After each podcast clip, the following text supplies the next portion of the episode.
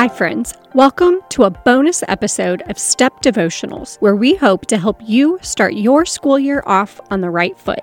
My name is Abby, and I'm joined today by our friends Claire and Pastor Keith. We are excited to be with you today. Like all of our episodes, today we'll stop and be in the presence of God and explore a passage from God's Word. But we also want to take time to help you pray for the school year and spend time praying for you. Let's start by stopping our busy schedules to be with God. Close your eyes and take a few slow breaths in and out as we listen to Psalm 139, 7 through 10 together and consider how God is always with us. Where can I go from your spirit? Where can I flee from your presence?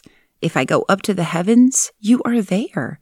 If I make my bed in the depths, you are there. If I rise on the wings of the dawn, if I settle on the far side of the sea, even there your hand will guide me, your right hand will hold me fast.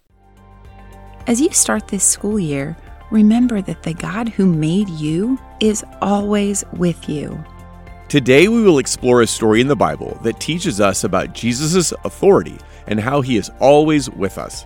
Let's explore the passage now. Mark chapter 4, verses 35 to 41.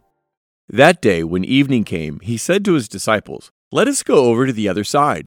Leaving the crowd behind, they took him along, just as he was, in the boat. There were also other boats with him. A furious squall came up, and the waves broke over the boat so that it was nearly swamped. Jesus was in the stern, sleeping on a cushion. The disciples woke him and said to him, Teacher, don't you care if we drown?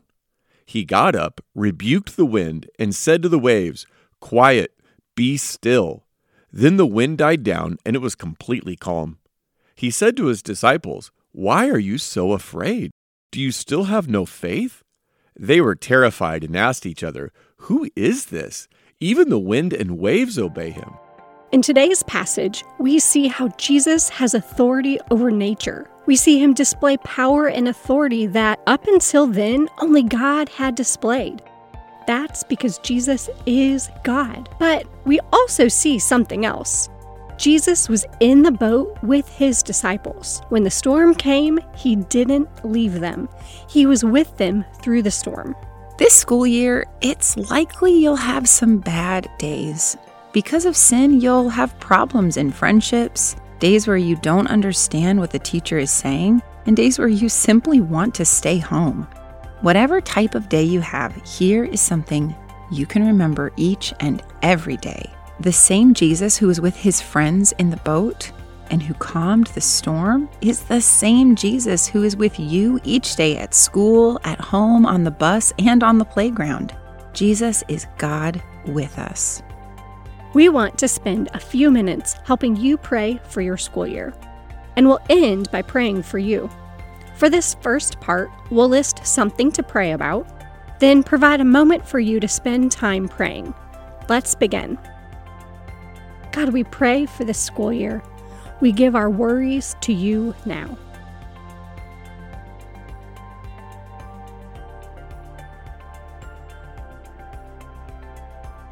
Jesus, Thank you for being God with us. We pray that you will be with us as we learn and make friends. We pray and ask that you will be at work in our friendships now.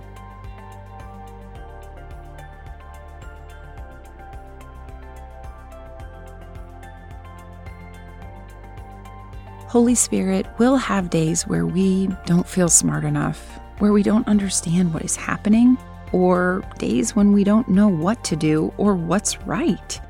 We pray that you would help us learn and grow this school year now.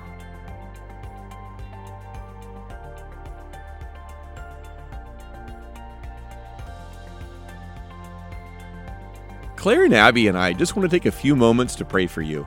You can close your eyes and pray along with us.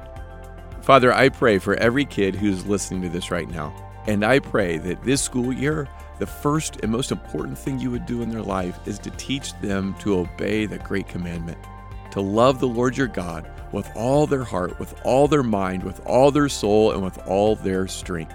That at the end of this year, they would be able to say, I love God more now than when school started. And I pray they would also love their neighbor as themselves. That means that they would love their classmates, the ones that they enjoy being around and the ones that are hard to be around. They would love their teacher, no matter what grade that teacher gives them. God, I pray that these kids would be known as Jesus' disciples because they would be known for their love. Loving people in their classroom, loving people on the playground, loving the principal, and loving the custodian, loving every single person you bring in their life. Oh, Jesus, I pray that they would be known for their love. Father God, I pray for the kids listening to this today. I pray that they would grow in their wisdom and knowledge of you. I pray that you would bless them and that they would love to learn and grow in their knowledge of what glorifies you. God, we thank you for a new school year. We thank you that as kids begin this school year that you are with them.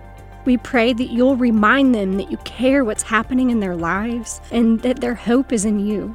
We pray that you will help them to love you more with their hearts, know you more with their minds, praise you more with their words, and spread your love with their actions. Amen.